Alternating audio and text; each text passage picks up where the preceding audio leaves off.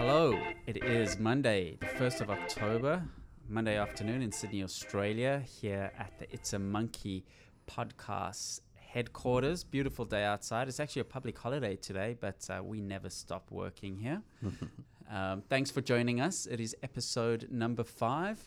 James, hello, have you missed me? Oh yeah, it's been it's been tough here. How's the uh, how's the jet lag going?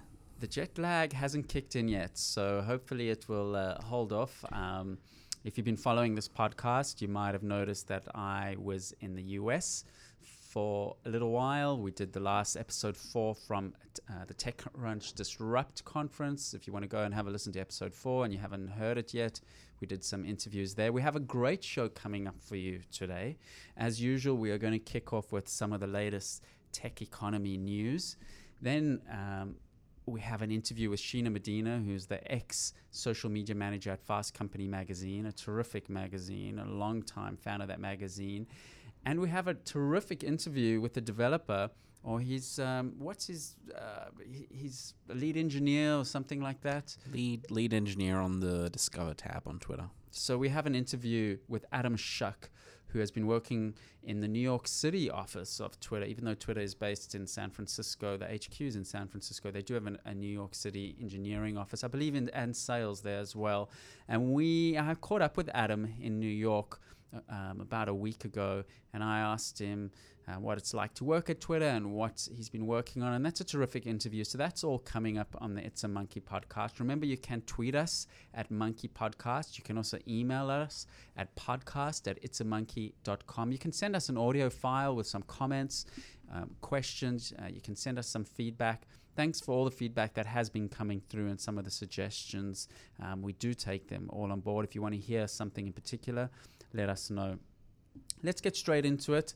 Some news of the week. Of course, the big news over the last week or so has been the Apple five. The Apple iPhone five has been released. Sure has. It's the the latest in their their uh, upgrades, their line of releases. Um, and so obviously the Apple, the iPhone five came out, but uh, also it brought uh, iOS six, which is the big the big upgrade to their operating system. Um, It's probably one of the the least impressive feature-wise, I guess. Um, you don't have any iPhone devices or anything with iOS, do you? No, I, d- I don't use iOS. I've got an old iPod that I use frequently, but um, not an iPhone. Uh, um, I'm I'm still stuck on the, the old three G S, so I haven't got the latest tech, but uh, I can still run the latest update. Um, but obviously the big the big drama that's come out of that is their uh, their upgrade to the to their map system, where they've uh, ditched uh, Google Maps and gone with their own version of the mapping system. And uh, there's been a, quite an uproar about um, well, just the fact that it's it's quite obviously worse in, in many cases. I mean, Google's had a long long head start on that. Why did they? I mean, I, I find it quite a curious decision. That um, is it is it. purely a political decision? Uh, there's there's quite a lot, obviously, that's been written about it. I mean, um, Apple actually had a year on their, their contract with Google for the mapping thing. So in some ways, actually, uh, from from what I've read, they've actually taken Google by surprise and uh, and cut the ties a little early. Um, uh, there there was some stuff around, um, you know, Google has continuously updated their mapping platform on Android. They've got uh, new features like the turn-by-turn navigation and that kind of stuff, but there were certain elements of that that they wanted Apple to integrate into iOS, but they didn't. They wouldn't give them all of it. Right. So there were some things like they weren't going to let them have voice navigation in turn-by-turn, so they have turn-by-turn, but they couldn't have the voice component of it. So like when you're driving, you can have the, the spoken word coming at you. Um, I use the Android apps, the Google the Google Maps mm. on Android, and I do notice they actually push uh, very frequent updates. Mm. Yeah, you just don't get that on iOS. It's the mapping app is being fairly stagnant. Um, the, the mapping app actually uh, was actually written by Apple, which a lot of people don't don't realize on iOS. So they use Google's data, but they use it through the A P Is. I don't, it wasn't actually the original Maps app, even though it was all Google data. It wasn't written by Google. It was written by Apple.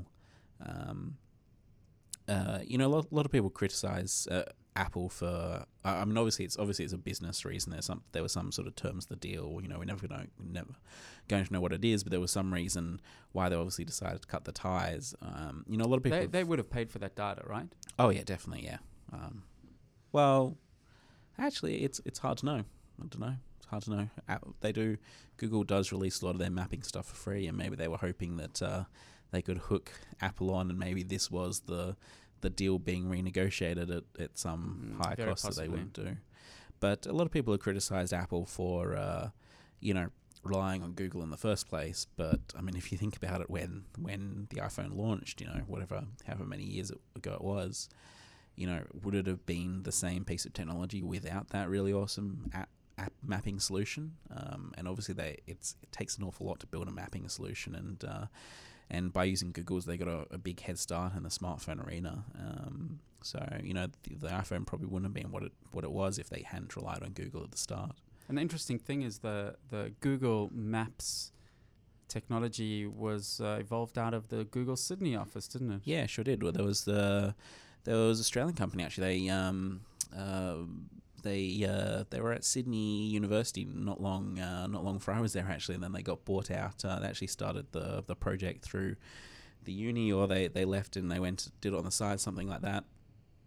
And uh, yeah, Google bought them, and then all of their mapping stuff um, slowly evolved out of that. And obviously, it's a, a quite a different animal these days. All of the components of, you know, Street View and. Uh, and uh, and the the plane flyovers and everything they do, and now they're moving into the indoor stuff. But I believe uh, there's an underwater view now. Oh, really? As well. I haven't heard That's, about that. Um, yeah, I haven't read. I just saw. I just saw a headline for it. I haven't uh, actually exp- um, looked into that, but that, that looks pretty interesting. Wow, that would be really interesting. Yeah, because the the ocean's what the big the big unknown of the world. Uh, absolutely, and I, I believe the Google Maps team in Sydney landed up a lot of them being the Google Wave team. Yeah, a little bit, a little bit. The maps were still um, segmented. I think it's now across the whole company. It's just because it's such a core part of their um, their offering. I think it's spread across all their offices, and they've got huge numbers of uh, people on it. But um, yeah, I mean, it's it's definitely a step gra- step down. I, I tried to avoid uh, upgrading my iPhone for a little while, but that, that little red alert kept on bugging me, so I ended up upgrading and. Uh, And yeah, it's definitely it's definitely much harder to use. I end up using the, the web app version of Google Maps now instead of the, the native one. So. Well, well, apparently Apple are telling their own users to use the web app version of Google mm. Maps now. I mean, I mean, I think that's probably the more interesting issue is, you know, them releasing a product that seems to have been, you know, quite premature. That's not typically Apple's strategy. Uh, yeah, potentially. I mean, arguably Siri was, was pretty similar. It's quite a premature piece of technology in that it's, you know, debatably useful. Um, yeah, it's it's hard to know. I mean, there's obviously a big, uh, a huge number of complaints about it now, but, you know, if Apple has worked on it for two, three years, you know, it's going to be a very different product, and they have all of these people using these iPhone devices, and they have all this technology there where people can report errors and they can upgrade their data. Um, and I'm sure it will just continue to get better, and I'm sure they've just thrown a huge number of people at this problem. Um, they're obviously not going to turn back and go back to Google. Um, they've they've migrated a long way away, and all the internal apps will uh, that use mapping will use their new Maps, Apple Maps, opposed to Google Maps. So um, yeah, it's uh, the beginning of a, another another arms race. There's a lot of politics in San Francisco and Silicon Valley between the tech companies. It's um, They collaborate, they compete, they, they, it's, it's, it's interesting, but... Th- sometimes they're friends, sometimes they're enemies. Absolutely. some, and, you know, the, it's all in generally within good spirit, and hopefully the competitive environment ultimately means a better result for the consumer and the end user. Yeah, we can't complain um, that we have more choices, I guess. So, um, although I do miss my native native maps on the iPhone. Well, I'm sure. Um, I'm sure people will work out how to hack it. Um, you know. Yeah, well, actually, you, you, you can get it back, but you have to jailbreak it. So, but you you can do that even on the latest version. So, if you want to do it, you can. You're listening to Kevin Garber and James Peter on the It's a Monkey podcast. We try to get it out once a week. We've been a little bit slack because I'm traveling. I was traveling. Um, now James is going to be away, but we'll really try to keep it at once a week. Uh, we talk about everything related to the tech economy.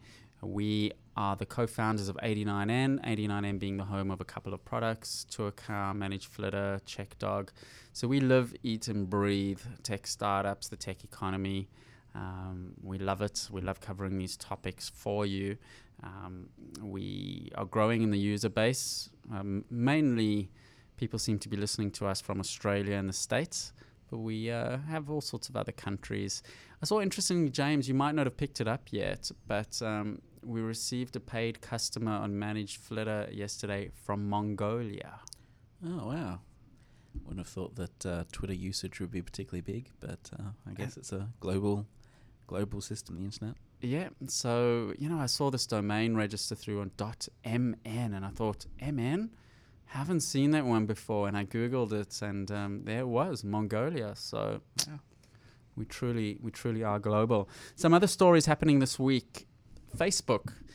Now, Facebook is always in the news, um, often for the reasons they'd prefer not to. But it seems like some people claim that on their timeline, going back to two thousand ten, two thousand nine, two thousand eight, some of their inbox messages have been exposed on their wall.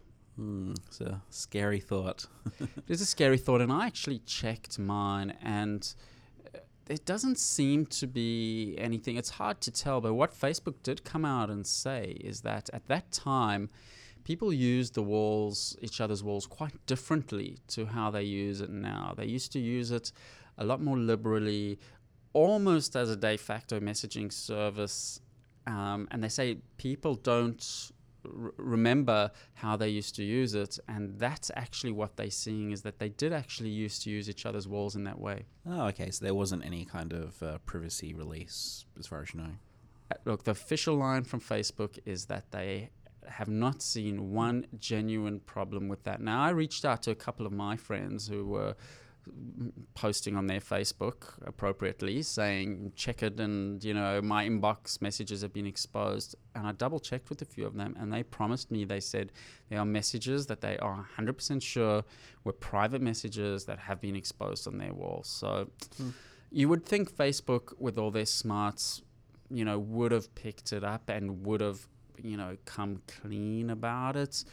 I think people do forget how they use things. I think there is a possibility that people did used to be a bit more liberal with the way they used to. I do remember people used to write on each other's walls a lot more than they do now. Yeah, it's true. It does. Uh, thinking about it, yeah, th- it was a very different usage. I mean, these days, if you want to talk to somebody, you probably, you know, use the messaging system or use, you know, direct messages, private messages.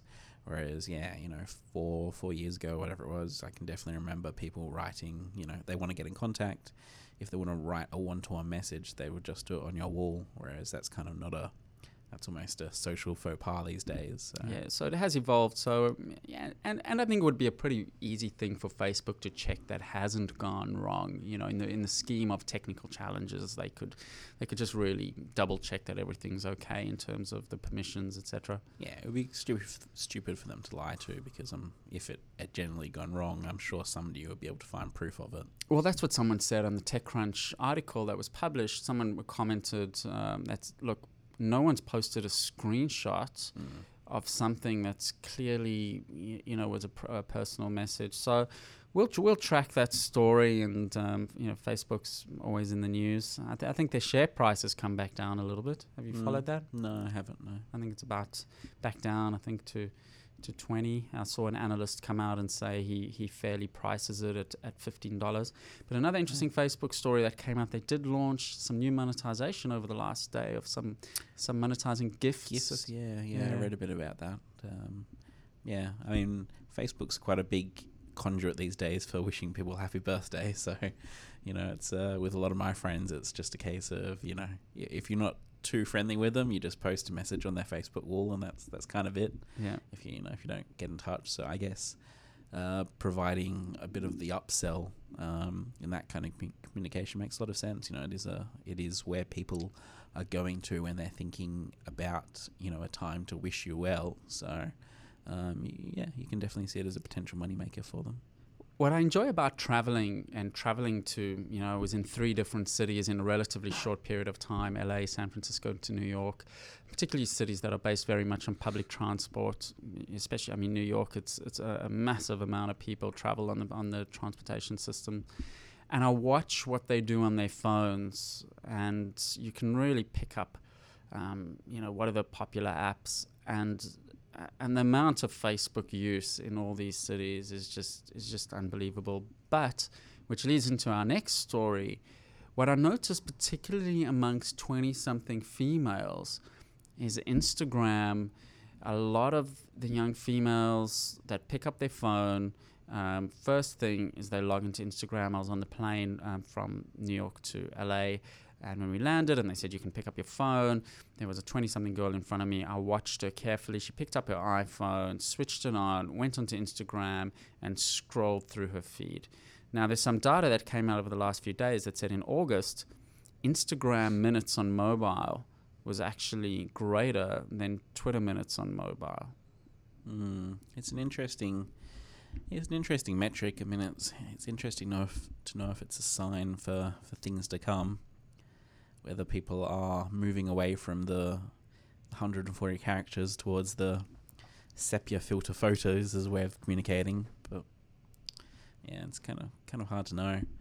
I think I mean I think it's opening up the space. There's there's room for all of it. It's it's it's it's, it's different modes. It's it's it's like saying, I don't know, you know, live music versus, you know, non-live. You know, they all feed off each other. Of course, people link their Instagram into their Twitter, et cetera. Yeah, yeah, it's it's an interesting uh, it's an interesting metric of, uh, I, I mean, I, maybe it says more about what Instagram is opposed to what Twitter is. I noticed that um, the unique users um, on Twitter, I think they were like uh, twenty-nine million, whereas on Instagram it was only about twenty million. Yeah, twenty million. Um, but the usage per user was a lot higher on Instagram than it was on was on Twitter, which led to those metrics. Um, so people obviously, you know, uh, spend more time reading through those, looking at the photos than they do, uh, you know, perusing the, the, the tweets these days. Yeah, and um, there's the backstory on that, that of course Facebook bought Instagram for one billion dollars, um, but you know, Twitter was clearly trying to buy Facebook, uh, not Facebook, Twitter was trying to buy Instagram as well, which would have really been a killer combination. So, you know, Twitter, tw- uh, there's all sort of competitive forces on everyone, and particularly Twitter. Some, somehow I think Facebook just, th- their moat is a little bit bigger. They've got more users. You have, you have, you know, grandmothers using Facebook. It's, it's, it's critical mass is just so huge. It's events, it's it's everything, whereas Twitter, somehow I, I still feel that they they're still quite exposed. Well, uh, Twitter, I mean, are, are Twitter really profitable at this point? I don't... Look, the, yeah, I mean, they're a private company still, so they don't release the numbers. Mm. Um, you know, they say they... And actually speaking with Adam, um, which w- we'll play his interview um later on in the podcast, when I was actually walking to lunch with him, he actually said the New York sales teams are always celebrating huge wins. Yeah, wow. So he said that to me without much prodding. So yeah, look, they, they, they do have a compelling product, but um, the, the fickle nature of social media just means, you know, mm. thing, things can change really quickly. Yeah. Um, One final story before we get to our interviews. I see that there's a, a not-for-profit that are encouraging people to use their four oh four pages. That's the pages that when you the web address is incorrect and you usually get page not found. Using the four oh four pages as um, promotion, well, not promotion, just um, profile and awareness of missing children. I, f- I thought that's a really, a really clever um, thing to, to do. It's an interesting approach. That there was quite a debate actually on um, on Hacker News about this. Um, you know, a lot of people, uh, a lot of people thought it was really good, but other people thought it was um, a very strange mashup. I mean, people uh, when they're in the middle of looking for something, they've hit a bad link. You know, they're often in the action of searching for that link, and to try and divert their attention away to another cause probably not going to garner that much attention. It's just going to end up being confusing from a user interface perspective. So do you think it's a bit of a gimmick? A little bit. There, then people were talking about, you know, the actual statistics on how useful these things are, and the fact that because so many of these things, you know, they have to be solved in the first twenty-four hours, otherwise, you know, whatever it is, six percent of people get killed or whatever, and these missing children cases, like they're, they're statistically have been found to be basically useless in solving these crimes, and, you know, so there was a lot of uh, derision about it, but... Um, really debate on Hacker News? That's new. Unusual. Usually consensus, and... Uh, often often it's it's negative anyway about the, the content of the article, but uh, yeah, no, it's um, it, it's it is an interesting approach. I mean, I think it obviously would suit certain sites as well, particularly if you have if you're a charity or you have some sort of social message, then then having that in your four oh four is probably uh, quite a quite a good mashup and quite a good use of your or, space. Or even a news company where they, they do like to get involved, and you know, they do have a bit of a broader social responsibility because they they provide a, a communal um, service de facto in a way. Mm. Um, Actually, you know, on the on the missing child angle, just as an aside, not really tech related, but I don't know if you remember, there was a a girl in Lake Tahoe, I think it was Jessie or J C Dugard. Anyway, she she was abducted when she was about seven years old, six seven years old, and they and um, very tragic story. And they found her thirteen years later, and. Oh, wow. Anyway, she wrote a book about it, mm. Mm, and it's been on the, the bestseller list for quite a while. And it's uh, it's it's obviously a very sad book. It it, it has a happy ending of sorts, mm.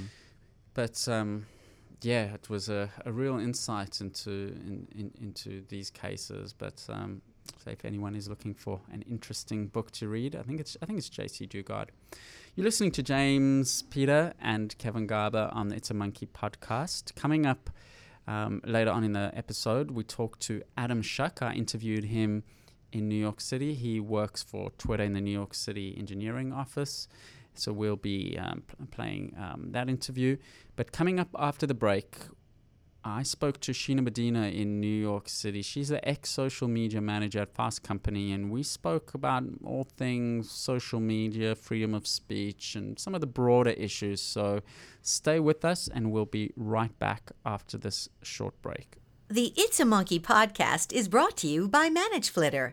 With ManageFlitter, you can easily find out who isn't following you back, find new people to follow, track keywords on Twitter, and schedule tweets for the most appropriate times.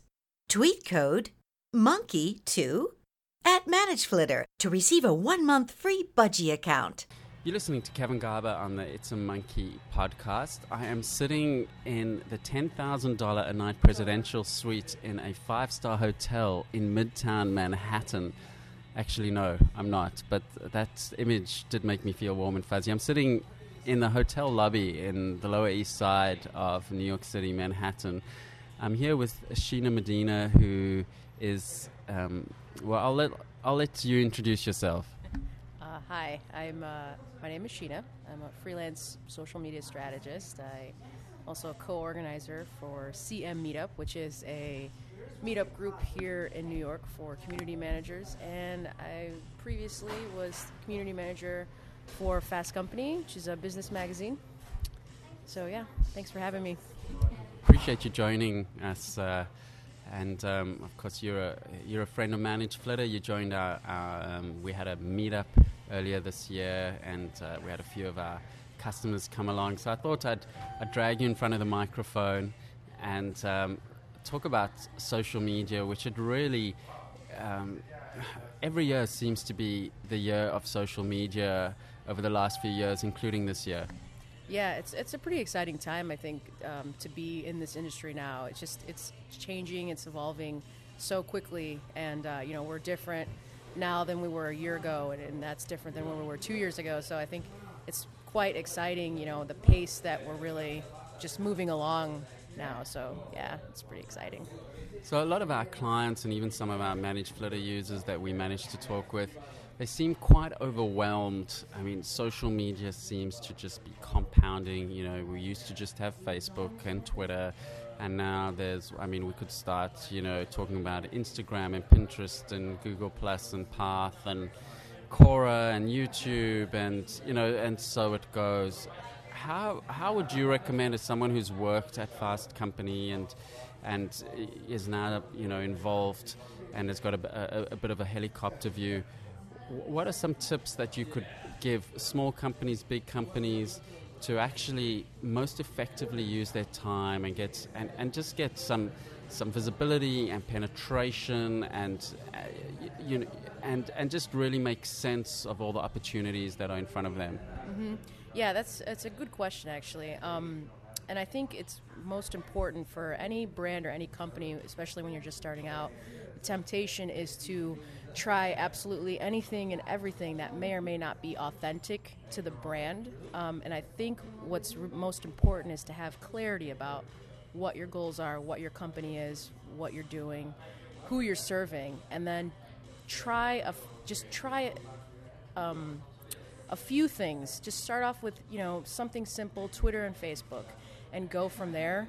And I think, you know, you'll from there you'll you'll start to realize, okay, our customers really like photos, and then maybe you can consider joining a platform like Pinterest.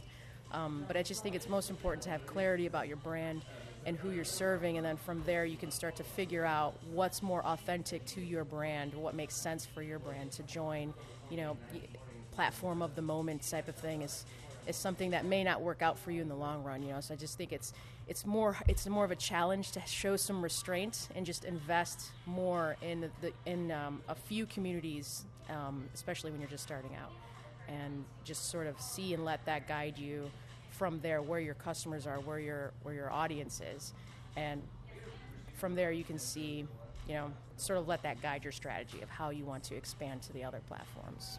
When you use that word communities to, you know, dip in your toe in the communities and see how it works out, do you think business is evolving to a stage where, you know, traditionally there was producer-consumer essentially, and now due to social media, it's it, it's almost that producer-consumer relationship is turning into a type of community around the brands and the products? Um, yeah, I definitely think, you know, what's most appealing to me, you know, the promise of social media, especially when it first started, is that it was a way for us to sort of govern in a new way and participate in that. And it's it's really um, an opportunity for us as consumers to be to have a direct channel, a direct link to a brand or to a company, and know that someone is on the other other line listening, and it, you know, that to. to a consumer, that's exciting. It's exciting for you to be able to have access to things that you never previously had access to or would not be able to have access to without this technology that enables us to sort of be involved or be connected with these companies and brands. So I definitely think there's a, a strong sense of, you know, as consumers or as audience, we're we're becoming more involved and more participatory in the in you know in everything, but really in having a direct relationship with a brand or a company, for sure. Enterprise, the enterprise world. I mean, if you a um, you know an accounting company in Midtown with ten staff, maybe one hundred, two hundred customers, uh, would you say that social media can contribute positively even to a, a vanilla company like that? Um, yeah, I think it, it really depends on what the goal is, or what, you know, again, go back to, you know, rule number one, I guess, is just clarity about what your your company is and what your brand is, but also um, really have a, a clearly defined idea or plan of, you know, why you're getting involved in this platform and what you hope to get out of it. And I think that's the most challenging thing for, uh, you know, any company or any brand is to is the measurement aspect, is figuring out what are we trying to get out of this and how we're going to measure those outcomes.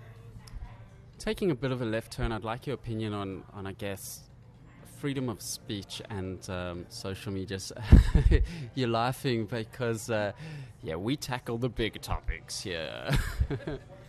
Watch out, C N N. Um, The reason I bring it up is uh, recently in Australia, there's been issues with, with uh, people trolling on Twitter, people really, you know, cyberbullying and abusing people. Um, there's there was a, quite a tragic murder over the last few days in Melbourne.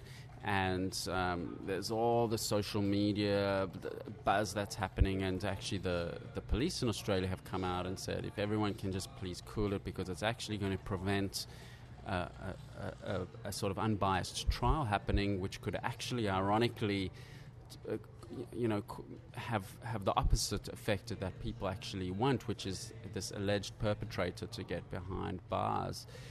Have, I mean, are laws keeping up with?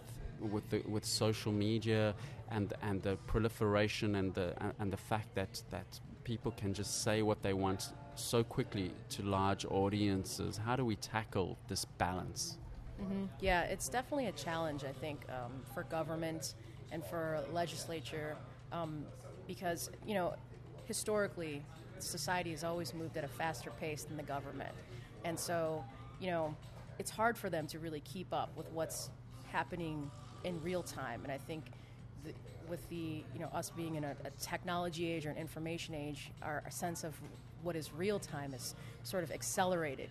You know, now it's it's instant communication, it's instant access, it's instant contact. And I think, you know, especially when you get into the topic of, you know, being a news organization and the, the dissemination of information over Twitter, especially when it comes to breaking news or live events, it's it's quite a challenge because you know, information does spread so quickly, and the wrong information can spread very quickly. And it's uh, all you have to do is a click a button, you know, click retweet, and, and you know, one miss, one wrong tweet, you know, can be spread to thousands of people. So I think that's definitely a challenge, and I don't necessarily think the solution is to uh, create laws that prohibit such a thing, because, you know, I, I just think that you're going to take it in the wrong direction there. But I, I do think that Um, it's important to acknowledge that this can happen on these platforms because they're so vast and because they're so fast, um, and to just have a um, better understanding that, you know, we need to, and especially in moments where there's uh, breaking news or, you know, live events that are happening, tragedies or, you know, earthquakes, things like that, we need to take a step back, you know. And I think in, the, in some cases, the traditional media, in a sense, like, Um, T V coverage, C N N, things like that, those, even with the delay that they have in getting information to you, what we sense is a delay. I think that is actually a help uh, because it creates another barrier for you to get the right information to people.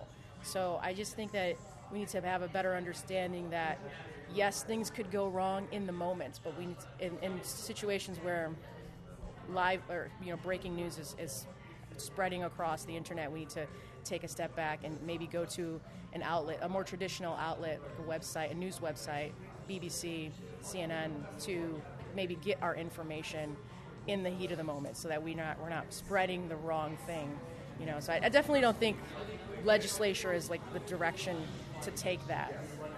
I think that also just proves that there's there is a role for high quality journalism, you know, that's fact checking and writing a good story and getting the bigger picture and both sides is not going away anytime fast. Just because everyone can tweet doesn't mean that, you know, everyone's a journalist. Um, I mean, t- you know, the power of people such as, you know, Lady Gaga and Justin Bieber, just because of their, the, the large number of followers, I guess, is, is unprecedented. I was chatting to um, someone who works at Twitter earlier this week, and he said, I think five percent of all Twitter traffic is related to Justin Bieber, which is which is massive, which is absolutely massive. So, um, yeah, uh, uh, as long as they use their force for good.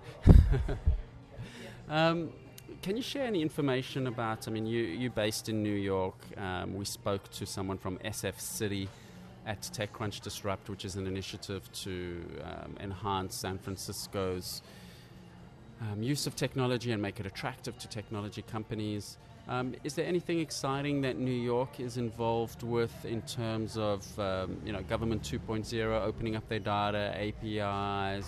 I see that they advertise some of their apps around. Um, anything that you're familiar with or have been involved with? Um, there's, yeah, I'm not involved with anything directly in terms of uh, city.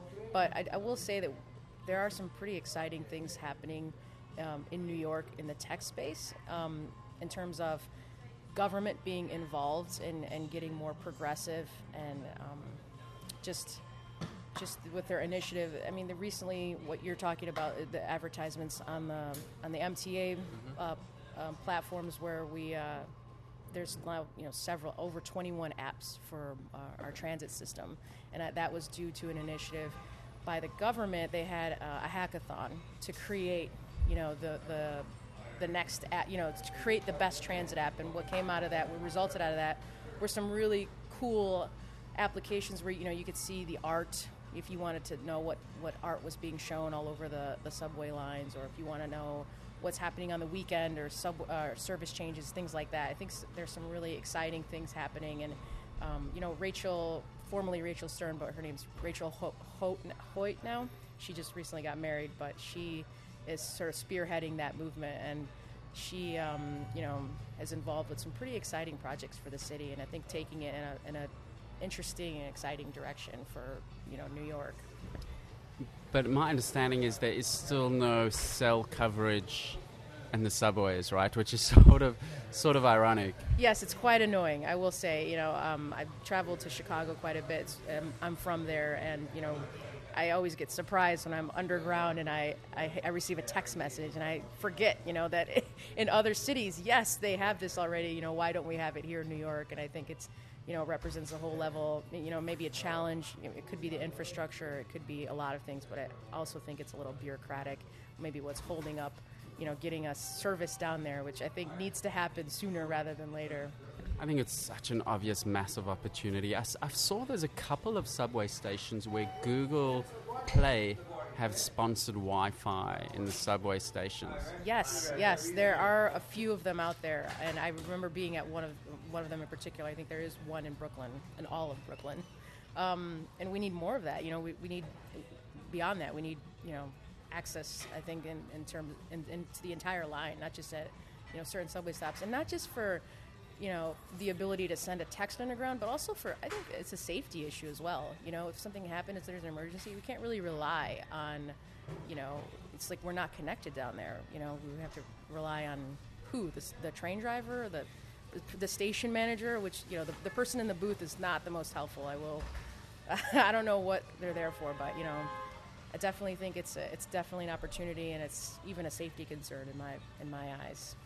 Yeah, I mean, it's uh, it seems a little bit archaic in a sense, and defeats the, um, in, in a way, the benefit of being in a city, um, of, of being connected the whole time. Well, maybe we should, um, maybe we should, uh, yeah, get a get a bit of a lobby group going. I, I always, I think in the B A R T in San Francisco, I think they do have coverage. I know there was the recent controversy where the Occupy protesters had planned a protest, and I think they switched off the coverage.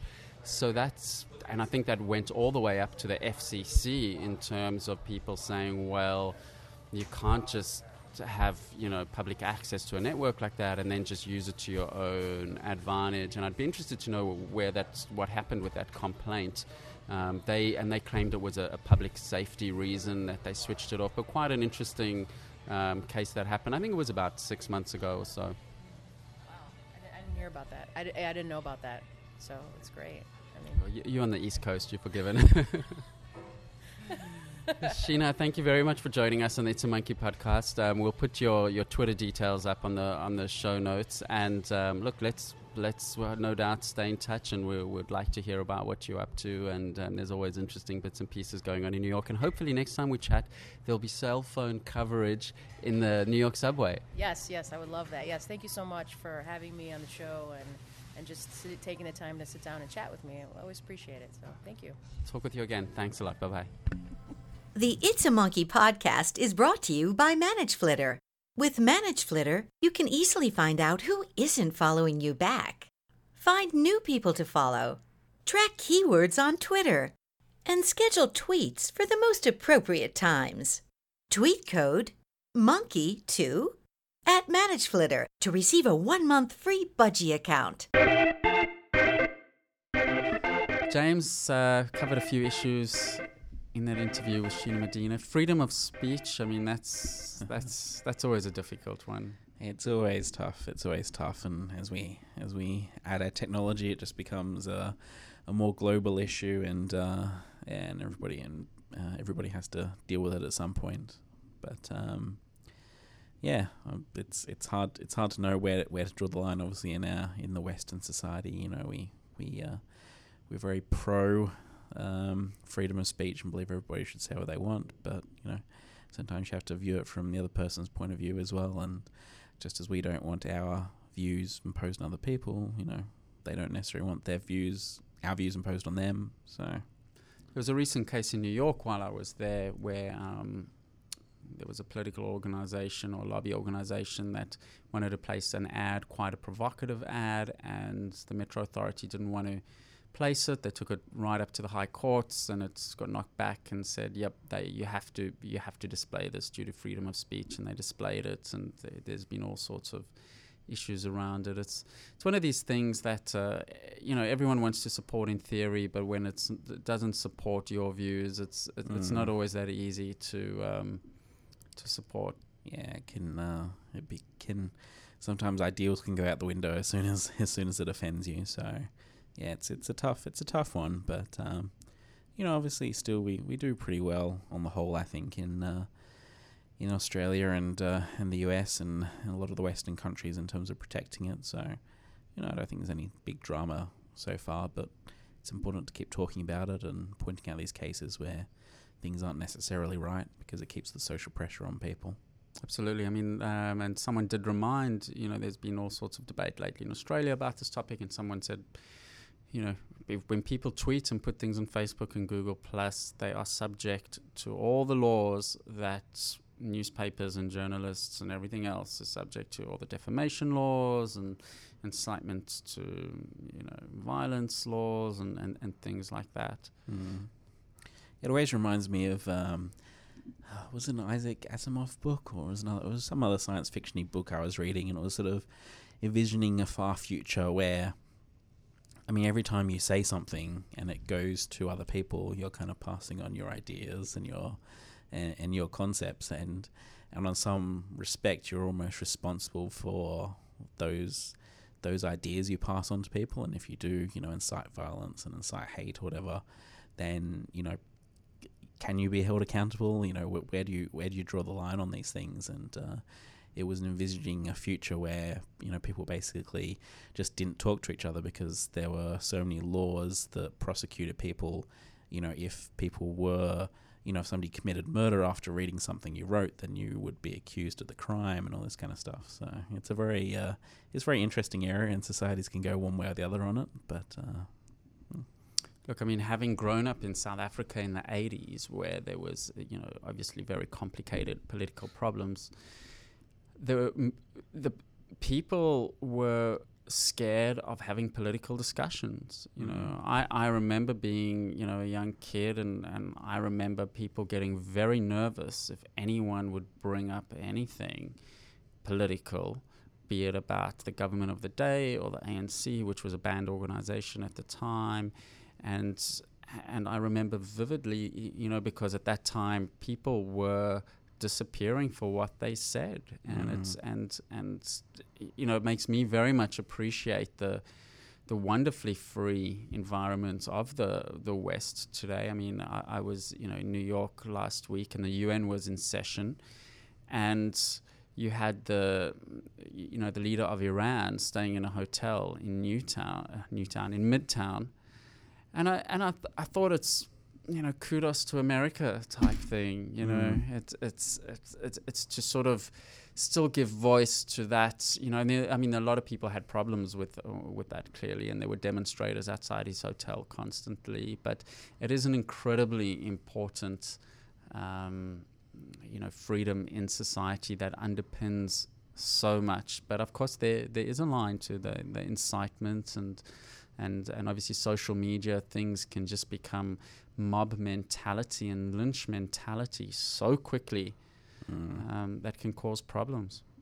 Yeah, as soon as you have a culture of uh, of locking down on, on freedom of speech, then, you know, it can lead to all kinds of things. I used to live in um, Bahrain, which is in the Middle East. It's had a lot of political violence over the past year, and even back then when I used to live there, it was, it was a similar sort of thing. Like any political discussions, you know, people would be very, very cautious about it. People were kicked out of the country for, you know, saying the wrong thing at work, and you could kind of see that slippery slope happening. Um, you know, even just while I was there, it was it was getting worse and worse, and um, and yeah, it just led to all of these. Uh, un- all this unrest and, uh, and you know, people getting killed in the streets and tanks coming in, all this kind of stuff that's happened over the past year. So, yeah, we're very lucky to live in a, a free society where we, we can we can say so much. And the limitations, especially in Australia at least, of defamation and um, and I, I think inciting violence is, is a crime as well, I would imagine. Yeah, there, there definitely is some stuff. I, I think I've... Yeah, no, I'm, I'm sure people have been prosecuted here for I it. I think yeah. There's also some racial vilification laws. Um, I think they mm. vary across states. But th- there, there are obviously some limitations which, which do make sense. But for the most part in Australia, it works, works pretty well. Um, maybe we should um, pivot our podcast to... something non-political. Everyone in our industry likes to pivot. So um, anyway, after the break, we're going to be talking with Adam Shuck, who works at Twitter, um, Australian, who landed up at Twitter, Google, then Twitter. Clearly a smart guy. So stay with us, and we'll be talking with Adam after the break. You're listening to James Peter and Kevin Garber on the It's a Monkey podcast.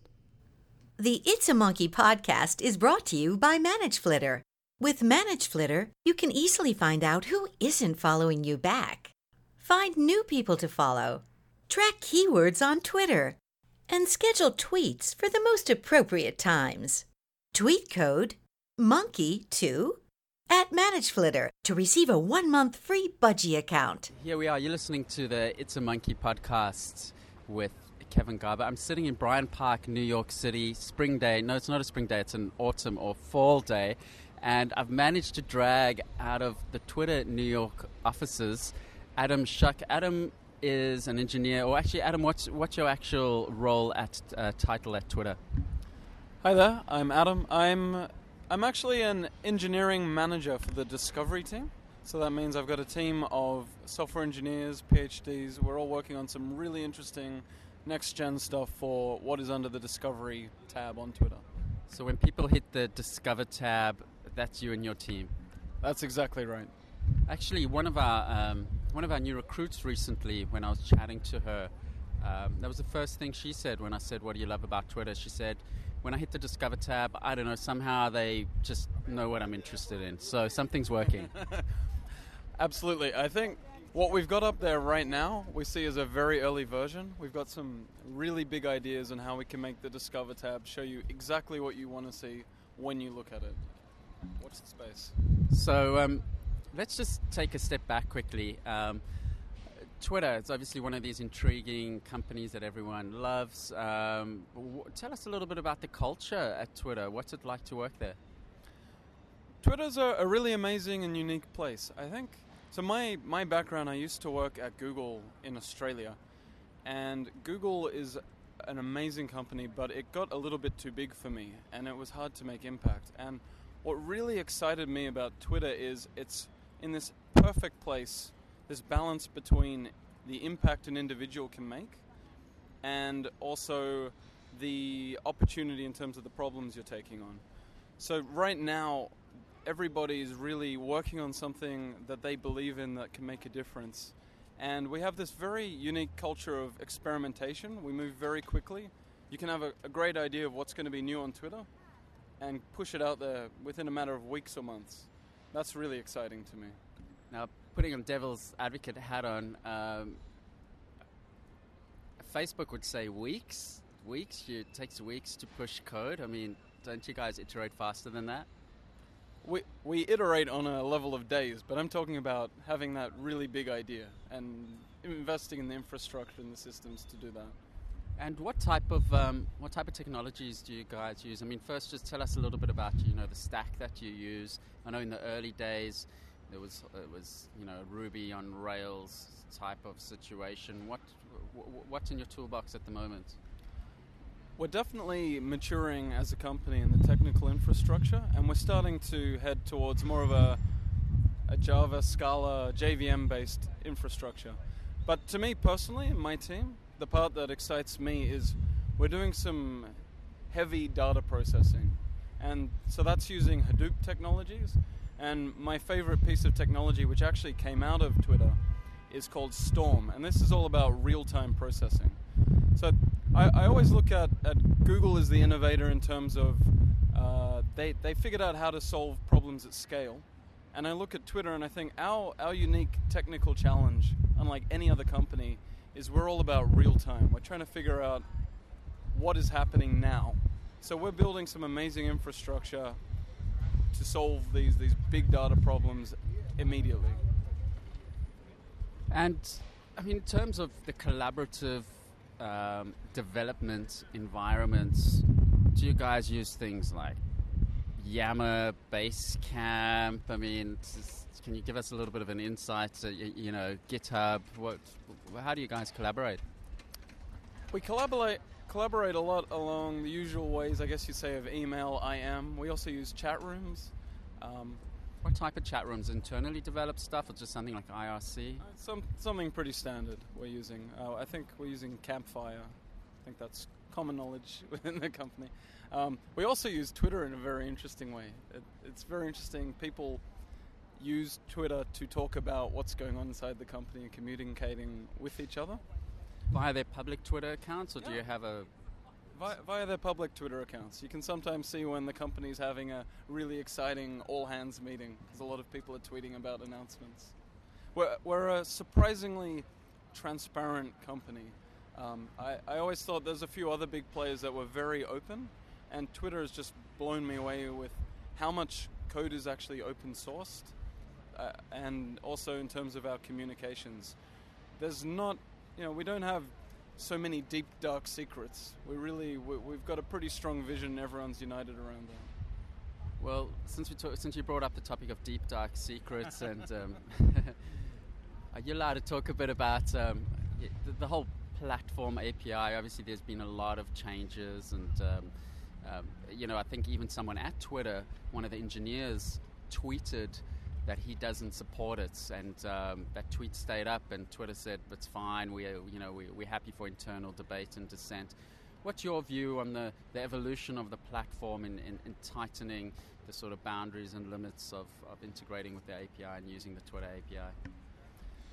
So I think, you know, my position, I'm much better to comment on the discovery product than that part of the system. But in general, I think what Twitter is going through right now is we're absolutely focused on building the product that is best for all of our users. And historically, Twitter hasn't been able to innovate so rapidly because we need to support a whole number of different constraints with the platform, the A P I. So any measures that are being taken now, firstly, I don't think... I think there's this perception that we're locking down the platform, and I think there's a number of changes coming out with the platform that actually are improvements for users of the platform, um, higher and, uh, rate limits, et cetera. Yeah, and I agree, and we actually put a blog post out that actually pointed that out, that there that there are actually improvements um, to it. So it's it's I think people are just um, developers that have yeah. Sorry, I'll let you finish. No, absolutely. I mean, uh, that's good to hear that. I think people. Have there's a lot of companies out there that are built on top of the Twitter A P I, and change can be disruptive. I think ultimately Twitter's going through a really exciting transformational phase right now, and where we end up afterwards, it's going to be for the net benefit of the users and the and the developer ecosystem. Yeah, I think I think I, I think what's highlighted to me through this whole A P I debate and discussion is the, the human element around it. I think people people can sometimes take it a bit personally if uh, some of the developers, I guess, felt that they were owed a little bit more love for for um, their role in, in in in taking Twitter to where it is today. Absolutely. Um, so the future, I mean, can you talk about anything that is upcoming, be it on the Discover tab or any other aspect? I'll definitely tell you that there's some exciting stuff coming with the Discover tab very soon. Uh, in general, you know, what you see today, it's a list of ten stories that we think are relevant to you, and there's so much more that we can do to get you, deliver you content, especially if you just use your imagination for a bit. Your mobile phone, it knows where you are. It knows what you're, you know, it knows your contacts. We have a, based on what you tweet about, you've given us this information on what you are interested in, and I think we can really capitalize on that and build an amazing product so that it just feels like magic when you log into the Discover tab.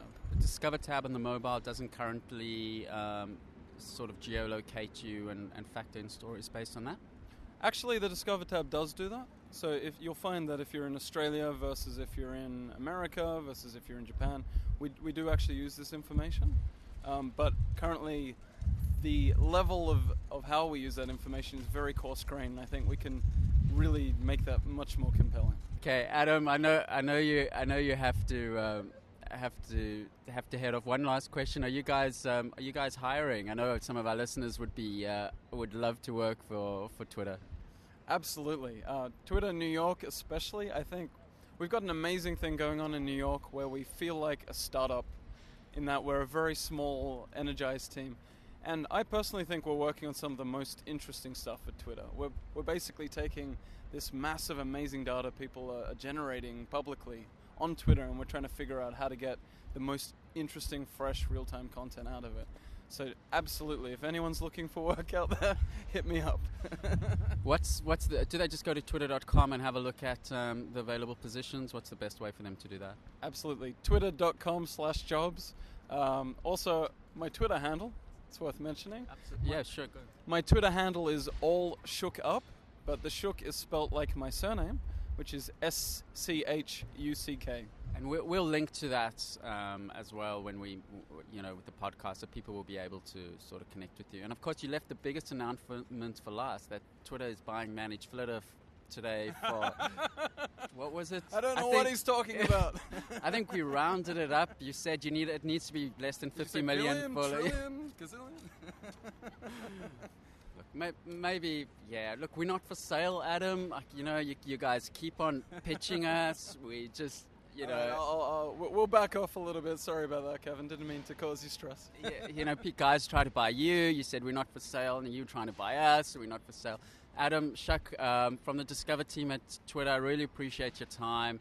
And uh, maybe we can chat to you in a few months with a bit of an update of what you guys are up to. Absolutely. Thanks a lot, Kevin. Appreciate it. Thanks. James, what do you think? Um, yeah, Adam's a... interesting guy. Obviously, uh, yeah, no, he shared, shared a few views. Obviously, it's a bit of a, it's always tough when you work for a big company as to how much you, how much you share and how much you, you keep to yourself. But um, I yeah. did, I, I did many times actually. You know, I said to him, you know, if there's uh, if there's any issues or, and he was, he was didn't think twice. Said no, no, no problems. He, um, you know, it was lunchtime in New York City. It was a beautiful day. He was under a bit of time pressure, so I just wanted to squeak through the interview. But um, I, I, I get the impression from people I know who work at big companies, it's not necessarily that you're going to lose your job or you're going to get, or you, or you, you know, you're not, you're going to suffer any ill consequences of saying something. You know, if you have a diverse of uh, opinion, but moreover, it's just kind of a social pressure. Like you don't want to, you know, you know, you got to work with these people, and if it's you say political. Something, it's going to get back to you. Yeah, it's a political thing, so you have to, you have to be careful what you say. Obviously, it's not going to, you know, you can't forget it in five minutes. Yeah, and and you and you can't expect people to be, you know, hypercritical for no rhyme or reason, and you know, you are, you would imagine that they would share the vision in a broader sense, but. I mean, the Discover tab, do you use the, do you hit the Discover tab ever? Uh, personally, I don't. I mean, it's not, um, you know, you know, I've never been a huge fan of uh, automated content discovery. Um, I just think at this point, nobody's really got it right so far. Um, and I mean, I the, of the times I have tried the Discover tab, it hasn't really picked up stuff that, that I, A, didn't know already, or B, it was stuff I just wasn't interested in. So you see, you got the challenge in that you, the super talented developer. So whenever you find something, you th- and you, you vision how how how much uh, you, you know how how you would do it and probably refine it in a way. Well, I guess the problem is is that I like I read a lot of stuff anyway. I'm reading TechCrunch, I'm reading Reddit and that kind of stuff. I'm you know I'm. always kind of on top of the tech news. So for these discovery mechanisms, they have to, Like, there's no way they can know what I've already read. Um, well, nowhere yet. Um, so it's kind of hard for them to, to pick up new stuff that you don't already know. But, um, you know, I guess as this technology becomes more perverse, uh, you know. Uh, perverse and pervasive. Pervasive. That's the word I was looking for, not perverse. um, as it becomes more pervasive, um, you know, we'll... there'll be more channels on which, which you know, people can target content. And that's obviously what Twitter's, Twitter's trying to do. Um, you know, I don't think they're there yet. Doesn't work for me. Obviously, work for some people. You know, you know, I don't use the Discover tab either, but I've got a bit of a pet theory about the Discover tab that people that joined Twitter, you know, a long time ago when the Discover ta- tab um, didn't exist, don't tend to use it, but people mm. that have joined it over the last, I don't know, year, two, three, maybe year two, um, tend to use it. I'm I'm still so locked into, you know, when I first started using Twitter in two thousand eight that I still, you know, the the, the, the new profile pic and a few other features, even just the way they now embed images and things like that are still somehow just... No, I'm, I'm not totally, it's, it still jars me a little bit that there's in-stream, in-stream pictures. I'm just so used to clicking on the links and twit pics and things like that, which is now longer n- not even available. Mm-hmm. Well, they're trying to move the product somewhere else. Um, it's going to, I don't, it's going to be interesting, interesting to see where it, where it ends up. They're obviously uh, continuing to trickle, trickle things into the feature list and the, the timeline, just like the, um, the profile picture, which uh, Adam wouldn't qu- comment on. Yeah. Um, actually, if you listen to this podcast, you probably wouldn't have heard that because I, I edited it out, but I did ask Adam, um, you know, his thoughts on the profile pic, and he was like, mm, you know, he, he, he, for whatever reason, he didn't want to comment on that. Um, but if uh, if you're listening to the podcast and you are, you know, interested in Twitter, there was an interesting interview with the C E O of Twitter, Dick Costello, on Charlie Rose. And Charlie Rose, I don't think he's that well known out of America. Um, I don't think he's that well, he's not that well known in, in Australia, is he, James? Uh, no, I don't, didn't really so, know him. So Charlie Rose is, is, I think he interviews on the equivalent of S B S, the, the, the public broadca- one ah, of the public right. broadcasters there. And he's he's got a lot of credibility in being a, an unbiased interviewer. Anyway, he interviews the C E O of Twitter, and uh, it, it's quite an interesting um, interview. So uh, just Google Dick Costello and Charlie Rose. But yeah, looked at um, certainly interesting times at Twitter. So it's uh, Monday, the first of October, um, two thousand twelve. It's the end of episode number five. Thank you for joining us and listening to us. Please tweet us at Monkey Podcast. Please email us at podcast at itsamonkey.com. Tell your friends about us. We'd like to keep this podcast going. We'd like to know if you enjoy it or you don't enjoy it. We love feedback. And until next time, it is goodbye from myself, Kevin Garber. And yep, catch you later.